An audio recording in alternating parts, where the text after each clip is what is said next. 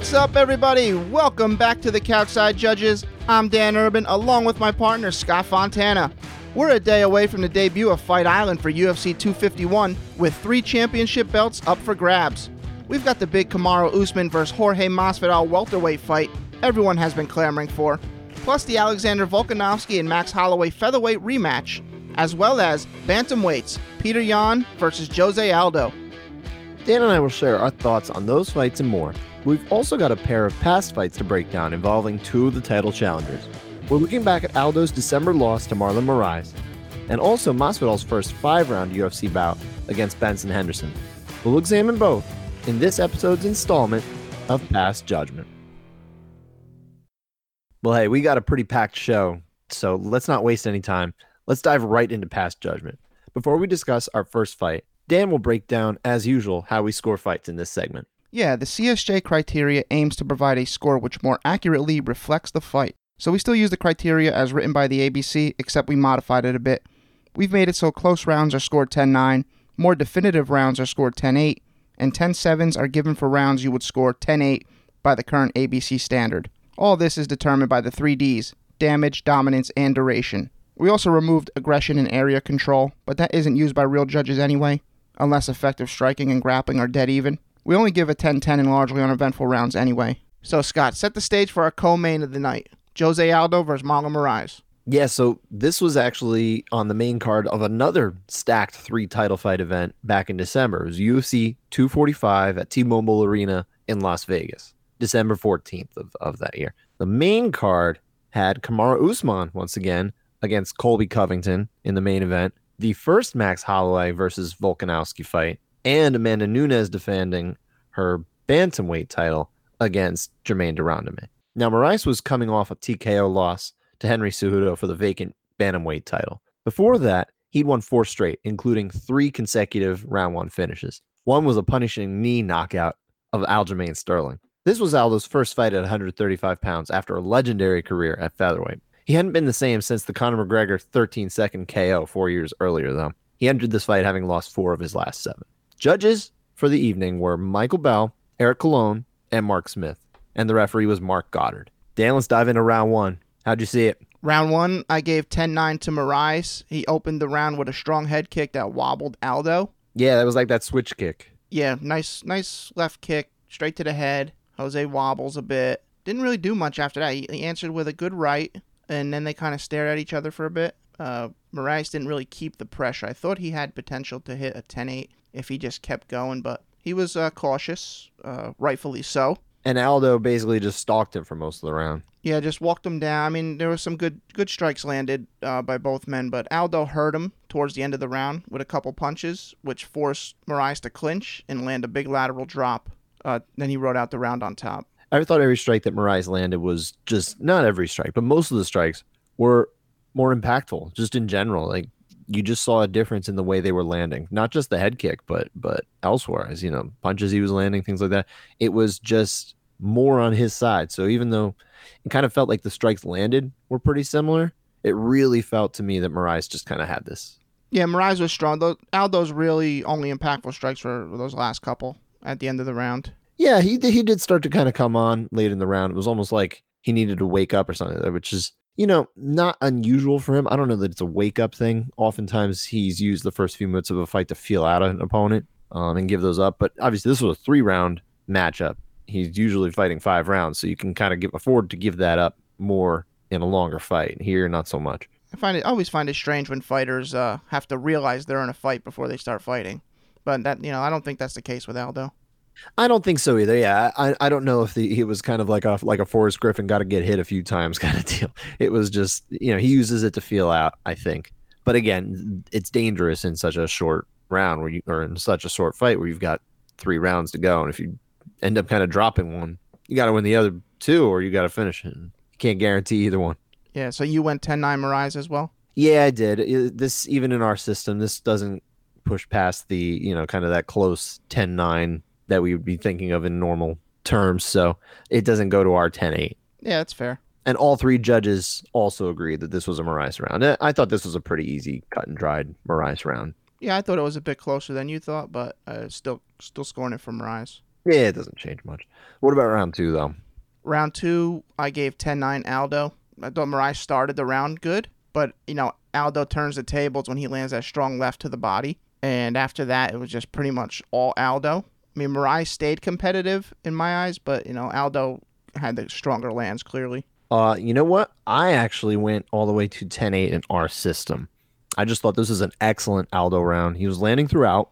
He opened a cut on the bridge of Moraes' nose. Uh, and also next to his left eye. So he was leaving leaving some damage there. You know, you open up cuts near the eyes and and and, and that kind of region. You know, you're getting closer to being able to end a fight. You know, um, even just on a cut. Not that it got that big, but at the very least, you're leaving damage. You're leaving your mark. Damage is a part of the of the criteria there. So I I liked that. I like to see that. He even landed a really good leg kick in this round. Like, where the heck has that been in Aldo's game? It, it's such a amazing part of his game, and you just haven't seen that. And forget this fight probably his last few years of fights. They return this week. you think so? Okay. They're gonna bold, return this bold week. proclamation. If they don't, he's not going to win. I mean, probably not, but we'll get to that later. Uh, but I don't know. I just don't understand why he doesn't use them as much anymore. They are they're such a potent tool when he uses them. But to the point, you know, he ripped the body well, like you mentioned. Uh, I Moraes was landing, like you said, but I just thought Aldo was so much more effective. And even though it's probably a borderline 10-8 in our system, I tend to favor going in that direction when it's close because you really wouldn't mistake this at all as a Moraes round. You know, he left his mark. He was landing hard. You know, the combination of the two, I think that's what does it for me, even though it doesn't check dominance or duration. Yeah, my thing is that Moraes was still landing pretty decent shots. It, it, I didn't really see. While Aldo was the clear victor in this round, I didn't think it was by a big enough margin to go 10 8. That's fair. That's fair. Maybe I'm maybe I'm off base here in a system that we created, but no, but ser- no, ser- seriously though, I, I might be off base, and, and it is what it is. But I think it's worth considering the possibility that this is a 10-8, if nothing else. We should consider every round a 10 8. Consider the possibility all the time. Well, we should always consider the possibility. Yeah. If we make every round a 10-8, then what's the point of doing what we do? I'm all for more Uh, 10 8. Just give him 10 8s.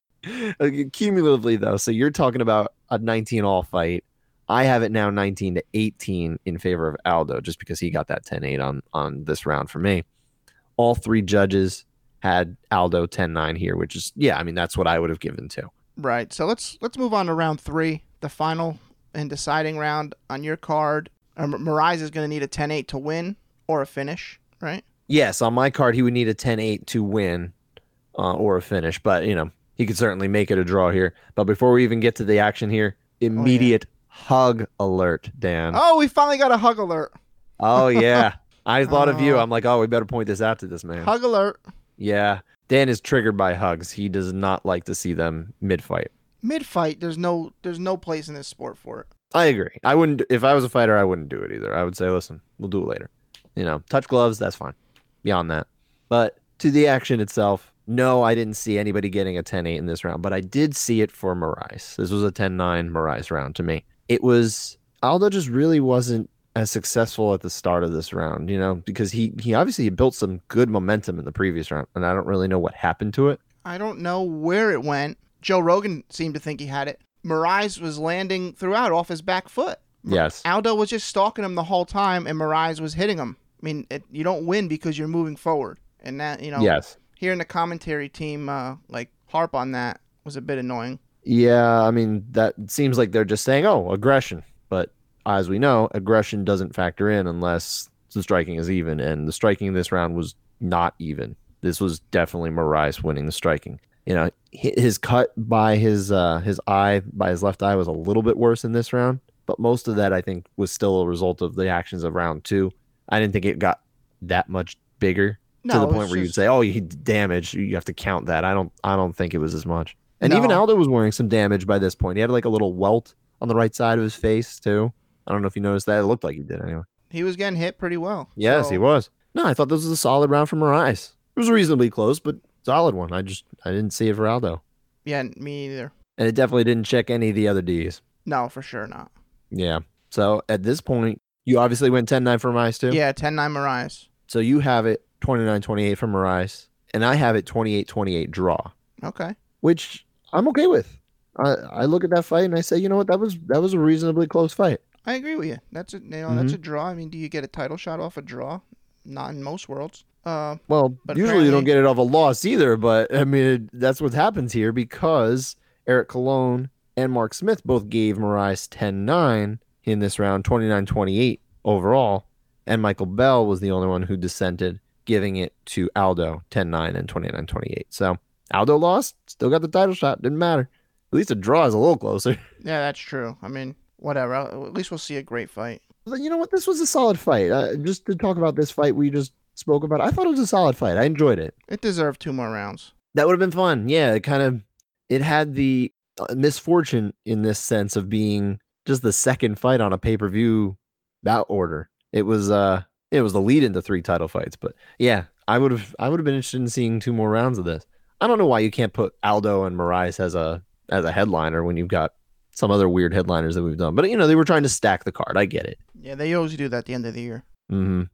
That's going to do it for Jose Aldo versus Marlon Moraes. Let's move on to the main event of past judgment Benson Henderson versus Jorge Masvidal. Take it away, Scott. Yeah, so this fight, this was actually almost five years ago. It was the headliner of a UFC Fight Pass exclusive event in Seoul, South Korea, November 28, 2015. Bendo had lost three of his last six fights coming in, beginning with losing his lightweight title to Anthony Pettis. He dropped his record to 22 and 5 at this point, and he just won his welterweight debut, a fourth round sub of Brandon Thatch. Masvidal also had just returned 170 pounds after most of his career at 155, but he had been at welterweight before. He won his previous fight, a first round KO of depleted middleweight Cezar Mutante Ferreira. He was 29 and 9 at this point, including 6 and 2 in the UFC. And he actually took this fight on less than 2 weeks notice after Thiago Alves pulled out with a broken rib. Judges for the evening were Mark Craig, Barry Foley, and Charlie Keach, and the referee Herb Dean. Dan, round 1, let's dive in. Who won it? 10 9 Henderson. Pretty easy call for me. Easy call. I don't. I don't think you see this one any differently. Honestly, it, it was. It was close. It was a tactical round, very active. It was definitely a good way to get into a fight. Usually, you have these kind of feeling out periods, and I thought I thought this one actually activated pretty quickly. Yeah, Benson was very fast. It was like some of the fastest strikes I've seen him throw. Well, was- yeah, because he had finally come up from lightweight. He he uh, felt a little more spring in his step, not having to cut. yeah, one twos were coming out like I mean, bam, bam. It was very fast. Masvidal was the one stalking, though. Yeah, he was the aggressor technically, but he gets dropped. Yes, yes. Henderson was countering so well, so he was able to drop him too. You know, 'cause he he was just more pinpoint and, and avoiding the offense coming from Masvidal. Right. You know that that seemed to wake Masvidal up a bit more because he got a It bit did. more urgent with his strikes. It absolutely did. You know, he got right back up. He he like when he got dropped, he wasn't really down. He he kind of went down and came right back up, and he came right at him. Yeah, I mean he had great body work. It just wasn't enough uh, for him to win the round. Yeah, it, it was a closest round. I I don't I wouldn't want to say it was too definitive that it was Henderson.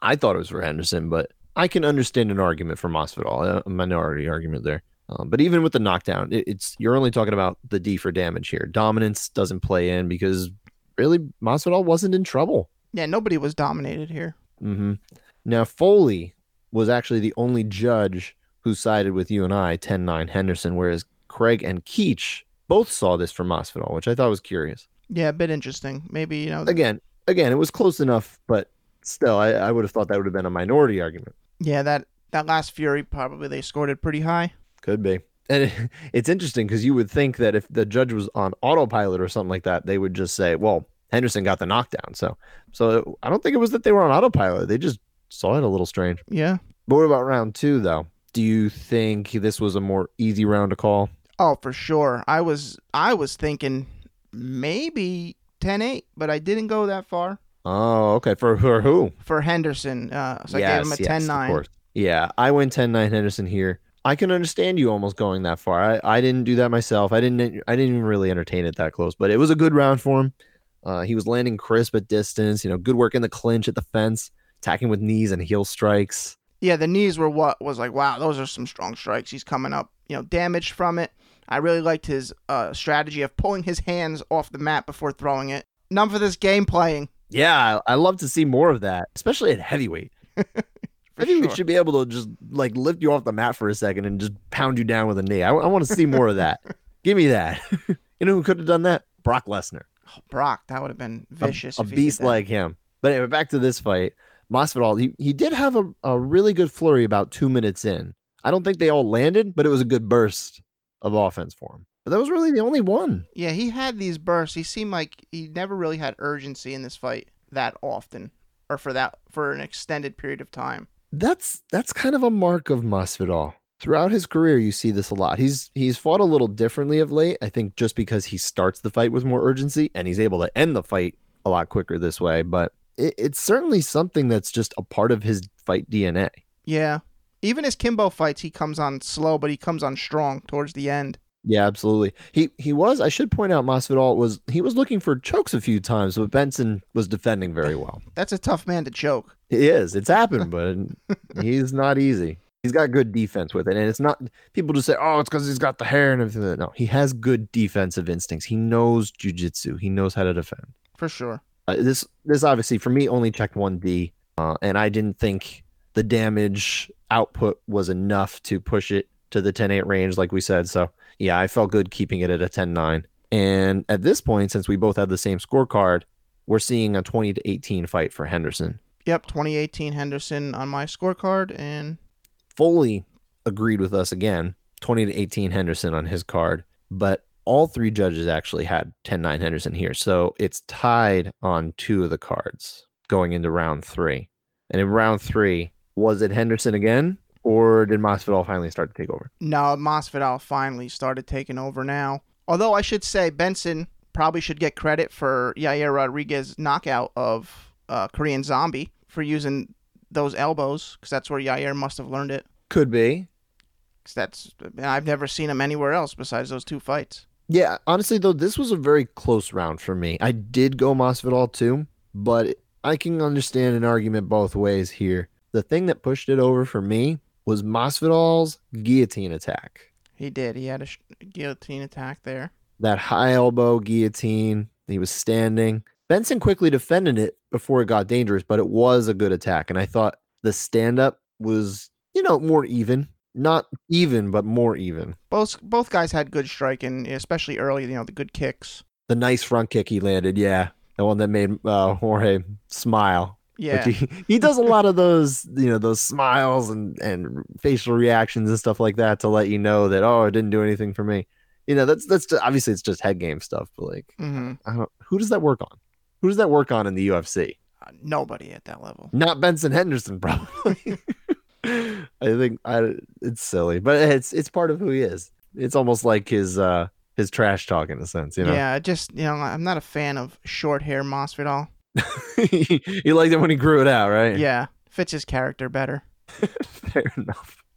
Uh, but because this one went Masvidal's way, we now both have it 29-28 for Henderson. So back to being a, a close fight here. Uh, Craig and Foley both had Masvidal here. So we're still three for three with Foley in step. Barry's doing great. he is. Barry Foley. Good work there. Uh, Keach, though, he had this one 10 9 for Henderson. So while Foley and Keach now have it 29 28 for Henderson, Craig has 29 28 for Masvidal. Okay. So, you know, we're, we're still talking about split fight, close fight, going into round four. This was a pretty close round, too. You know what? I didn't think it was all that close. No, huh? I thought Benson just looked busy. He, you know, he clinched a lot of this round. He's throwing those, you know, those little kicks, but they, they didn't seem to be doing much. And in the clinch, I thought Masvidal was was definitely winning the exchange. He's getting pressed against the cage, but he was the one that was landing things.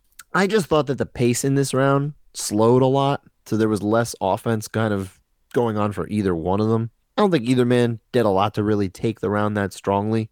Not that it was enough that we would even consider 10 10 status or anything like that. But yeah, Masvidal, I, I thought he landed more often, is really kind of just what I gave it to him for. It wasn't by much, but it, he definitely did land more than, yeah, like you're saying, Henderson looked busier than he actually really was, I think. Outside of that last second knee he throws, kind of at the end of the round, I didn't really think I couldn't recall much offense that he had besides pressing Masvidal against the cage. It was a pretty close round, though. I I understand if somebody went for Henderson here. Mm, I don't know. I uh, kind of have trouble going Henderson. Well, Craig and Keach did not. They both had Henderson winning this round. I had such high hopes for Barry. no, no, no. Foley had it for Masvidal. Oh, my bad. I, I misheard you.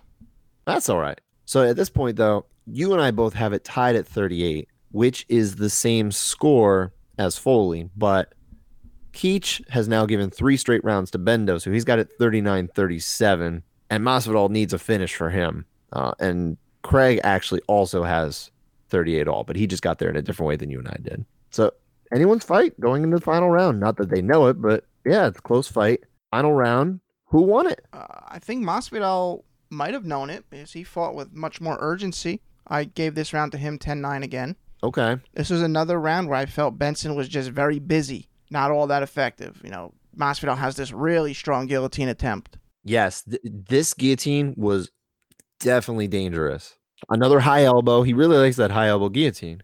He and he kept getting it too. It was almost like why are you letting him, you know, put you in this uh, this hold here? Like he didn't. Benson just kept attacking the legs. He never attacked the hands, and you know, his hands were free to grab the neck, and he just scrambled out of it. I mean, really, what this round showed is how really good Benson Henderson is at scrambles and given the illusion of effectiveness. What I thought was funny though about this choke, he gets out of the choke once he gets down on the mat, but then he basically lets Masvidal try it again.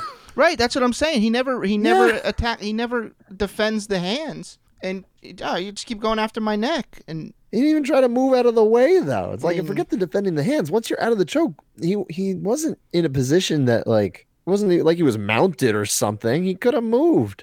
It, he just kind of let it go. It was very weird. If Masvidal had some sort of control of if he had a guard or uh, or pinned him against the cage, he might have been able to finish, but he just didn't have any any control of the Benson's body to get the finish. Ben, but Benson is smooth, man. He's smooth. Uh, and like I said, he just he really really showed off his scrambles, but that really isn't effective. It's just I'm just no scrambles are around. not in the criteria as effective offense. But so he, I didn't really see what Henderson did to win this round, honestly.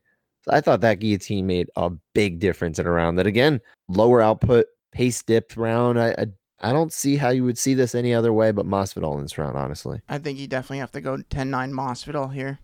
Yeah, yeah, same. I wouldn't go 10-8. It, it didn't push that way, but I felt like this was probably of the three rounds that I gave to Masvidal, I thought this was the most clear. This was for sure uh, a very clear round. I thought I thought round four was also clear, but this was, like you said, the most clear. Yeah, the most clear for sure. We can disagree on four, but I think we we agree that this was honestly supposed to be an easy call here. Not for the working judges that night because Barry Foley finally stepped away from you and I, sir. Come on, Barry. Yeah, he and Keach, they both went 10-9 Henderson. Craig saw this one from Masvidal. Craig's my new friend. There you go. so now with the final tallies in, you and I have it 48-47 from Masvidal, which is the same final score is Craig. Foley had 48 47 for Bendo, and Keach gave four out of five rounds to Henderson. So we're talking about 49 46 on this card. Didn't feel like that kind of fight. I don't see a 49 46 here. Way too I saw, close. I saw two close rounds. So yeah, I have to admit rounds. that there were there was a path to it. But I still don't think he even took the path to getting to that point. It was very weird. I mean, Bendo's made a career of taking split decisions. And Masvidal has lost a ton of them too. they're kind of like tailor made to be on the path to a split decision that Henderson wins and Masvidal loses. It's almost like it was destined. And it came, it came true. Mm-hmm. But uh, I feel for Masvidal here. That's and that's the thing about Masvidal. His record, it's not all that impressive as far as numbers go. He's sitting at 35 and 13 heading into this championship fight, the biggest fight of his career. But I think the majority of those losses are decisions, especially over the last few years. You know, if you look at his record, lost unanimous to Stephen Thompson, lost split to Demian Maia, lost split to Lorenz Larkin, lost split here, lost split to Al Iaquinta, unanimous to Rustam Khabilov, unanimous to Gilbert Melendez, unanimous to Paul Daley, split to Luis Palomino, and now we're 10 years down the road here. He loses a lot of split decisions. Yeah, he's only been finished three times. Yeah, he's durable guy. He hasn't been finished in more than 10 years. So it's kind of misleading when you look at his record because yes, he's losing fights. He's not getting the win on the judges' cards, but a lot of them were very close and probably could have gone his way. So he's much better than his record says. Yeah, he gives us a lot of material for past judgment. He does, he does. And that kind of leads perfectly into this weekend's event. I think we might as well talk about it. Are you ready, Dan? Yeah, let's do it. Yeah, yeah. So the main event here, he's challenging Kamaru Usman for the welterweight title, not putting his BMF belt on the line though. He doesn't feel Usman's deserving of it. I think it was a Dana decision. Also, I don't think it should be on the line. I think that should be a belt, and I don't want to get too sidetracked by that belt, but I think this should be a thing that's kind of like a prize that someone wins and they don't defend. They just like you were the BMF champ of 2019. That's it. That's it. I, I think I think that's how it should work. I would be fine with that. But back to this fight, as much as and we mentioned this on our show the other day, as much as I thought Burns had more merit to get this title shot, Gilbert Burns, and and obviously the COVID nineteen positive test meant he had to be pulled from this. But I am glad that they're getting this big fight in because it needed to happen sooner or later. And and when you have those fights that there's kind of a specter that they're just hanging on, sometimes it goes from being hyped to being kind of just it just drags on you. And it's like it's nice that they're getting this in. It's actually a pleasant surprise. Yeah, this fight uh, is more exciting, I think. It's easier to sell, that's for sure. Oh, absolutely. This will do bank. Yeah, Gilbert Burns definitely deserves the title shot. Hopefully, he's still next, regardless who wins. But you know, things happen in the UFC that that sometimes can't be explained. Sure, but anyway, this fight though, do you, do you have kind of a feeling of how you expect the fight to go? Well, I've made mention that I believe Kamaru Usman's going to go down as uh, in the GOAT conversation. So I'm not going to move That's off. right. I'm not moving off that. I think uh, I think we might see a couple 10-8 rounds. Maybe he doesn't Really? get maybe he doesn't get a finish, but I can also see Masvidal coming out and maybe he gets the knockout. I do think Masvidal's path to victory is getting a knockout. I, I don't I don't know if there's much of another way for it. I think if it goes five rounds, it's not. I mean, like we said, split decisions don't go Masvidal's way. But the one thing I'll say for Masvidal, he does have much better wrestling than I think anybody gives credit for. Well, I was going to say Benson Henderson is a really good wrestler and he couldn't get him down. A smaller wrestler, to be fair, but but yes, absolutely. How much better is Usman of a wrestler? I don't know. Usman is worlds better and bigger. I think he's a much better wrestler. All right, so then Jorge may spend a lot of the time on the mat then. I mean, he might, yeah, but and the well, the problem, the real problem from him is that if he opens up too much, that's when he can find himself on the mat. And because, like we talked about before, Masvidal's some of his habits, because he's got almost fifty fights now, some of his habits are kind of out there. You know, we know that he sometimes, uh, you know, disappears for periods of a fight, and then he'll explode. But if you weather that kind of explosive portion, or if you have the gas tank to keep pushing, eh, you can probably keep him in check. So, as much as I think he could test the champ's chin with any of those explosive outputs, he might leave himself vulnerable to just being put down on his butt. I don't know if we're going to get a 10-8 here in any situation, any of these rounds. I think it's going to be close enough, but I I definitely think Usman's going to take this. He'll he'll wear him down for a clear decision. Yeah, my my pick is Usman. Another uh, wrench that gets thrown in here is Usman's been training for Burns. Masvidal, I'm convinced, has been training for Usman this entire time. Because if you're not staying ready in COVID times for a late ch- for a, chan a chance at a, a late replacement, I think you're doing the game wrong. Because I, we're going to see a lot more people falling out, more so than normal times. I think normally you would be right in that. Okay, yeah, he's been training for Burns and not for Masvidal. I think Usman has been preparing, preparing for Masvidal longer than he's been preparing for Burns because the Burns fight didn't get put together until kind of the last few weeks, really. Okay, you do you make a good point there, but that's really that's the only wrench I could possibly see. Yeah, I, I'm look. I'm, I have no dog in this fight. I like Usman. I like Masvidal enough. I you know I, it would be a fascinating story if guy who used to fight in the backyard with Kimbo Slice is now the champion more than ten years later of the world. Be a hell of a story. It would be a hell of a story. We'll see. But yeah, I I also don't see Usman losing this one. But what about the rematch, the featherweight title rematch between Volkanovski and Max Holloway? Do you see this one going differently than the last fight? I think it goes the same, and I think it might even go beyond that in favor of Volkanovski. I mean, Max Holloway's been training via Zoom on his own with no training partners, no coaches. That's like absurd to me. I don't know how you prepare for a title fight doing that. I mean, I understand not sparring. A lot of guys don't spar. You know, they don't want to take that extra damage. They know how to fight. And Max certainly does. But getting your fight cardio up, you need to fight. Like, is he? He's not rolling with anybody. He's got no wrestling practice with anybody. I mean, maybe no technical sparring where they're not. You know, they're just trying to work on technique. It's it's strange to me. I think we might see uh, Max Holloway not have the greatest cardio, especially if it goes uh, rounds four and five. I may live to regret this because I was leaning your way most of the time, saying Volkanovski. I think probably just has the style that unfortunately gives Holloway some fits. Uh, as great as Holloway is, but now my gut's starting to tell me Mac's going to bounce back well and get the victory. I'm, I'm torn. I'm torn. I've been going back and forth. I'm genuinely curious how Holloway adjusts. He obviously does have to adjust, but I think he's a cerebral enough fighter that he can figure it out on his own. And I think the kid's a fighter through and through. I don't care what he's been doing the last few months. I think he can probably get through this fight regardless because he is a world class talent. Absolutely, absolutely. My thing is he's he's definitely at a disadvantage not having a training camp. Hey, we all thought, well, I don't know, we all thought, but anyway, a bunch of people thought that Mike Perry had a disadvantage because he had his girlfriend in his corner. Didn't matter anyway. It, we're talking about apples and oranges, but you know, it's just saying, you know, conventional wisdom doesn't always win out. It does. I mean, if Max wins, that'd be great too. Now, I mean, that we're almost guaranteeing a, a trilogy fight then. For sure. I, I, that's the unfortunate part is they would have to run it back probably right away. And I think would be a solid fight, but featherweight is a division that I don't think should be held up too long. Although some of the top fighters there have also been kind of in holding patterns. So there's, there's two sides to it. The third title fight though, and this is for the vacant bantamweight title that Henry Cejudo dropped uh, in the last time he was out just a couple months ago with he with his retirement. Petr Yan, Jose Aldo, it's still bizarre that Aldo got the title fight after the loss to Moraes, even though, again, I thought it was a close fight. But how do you see this one going? I think Yan's to win this one so we all get what we want, which is Yan versus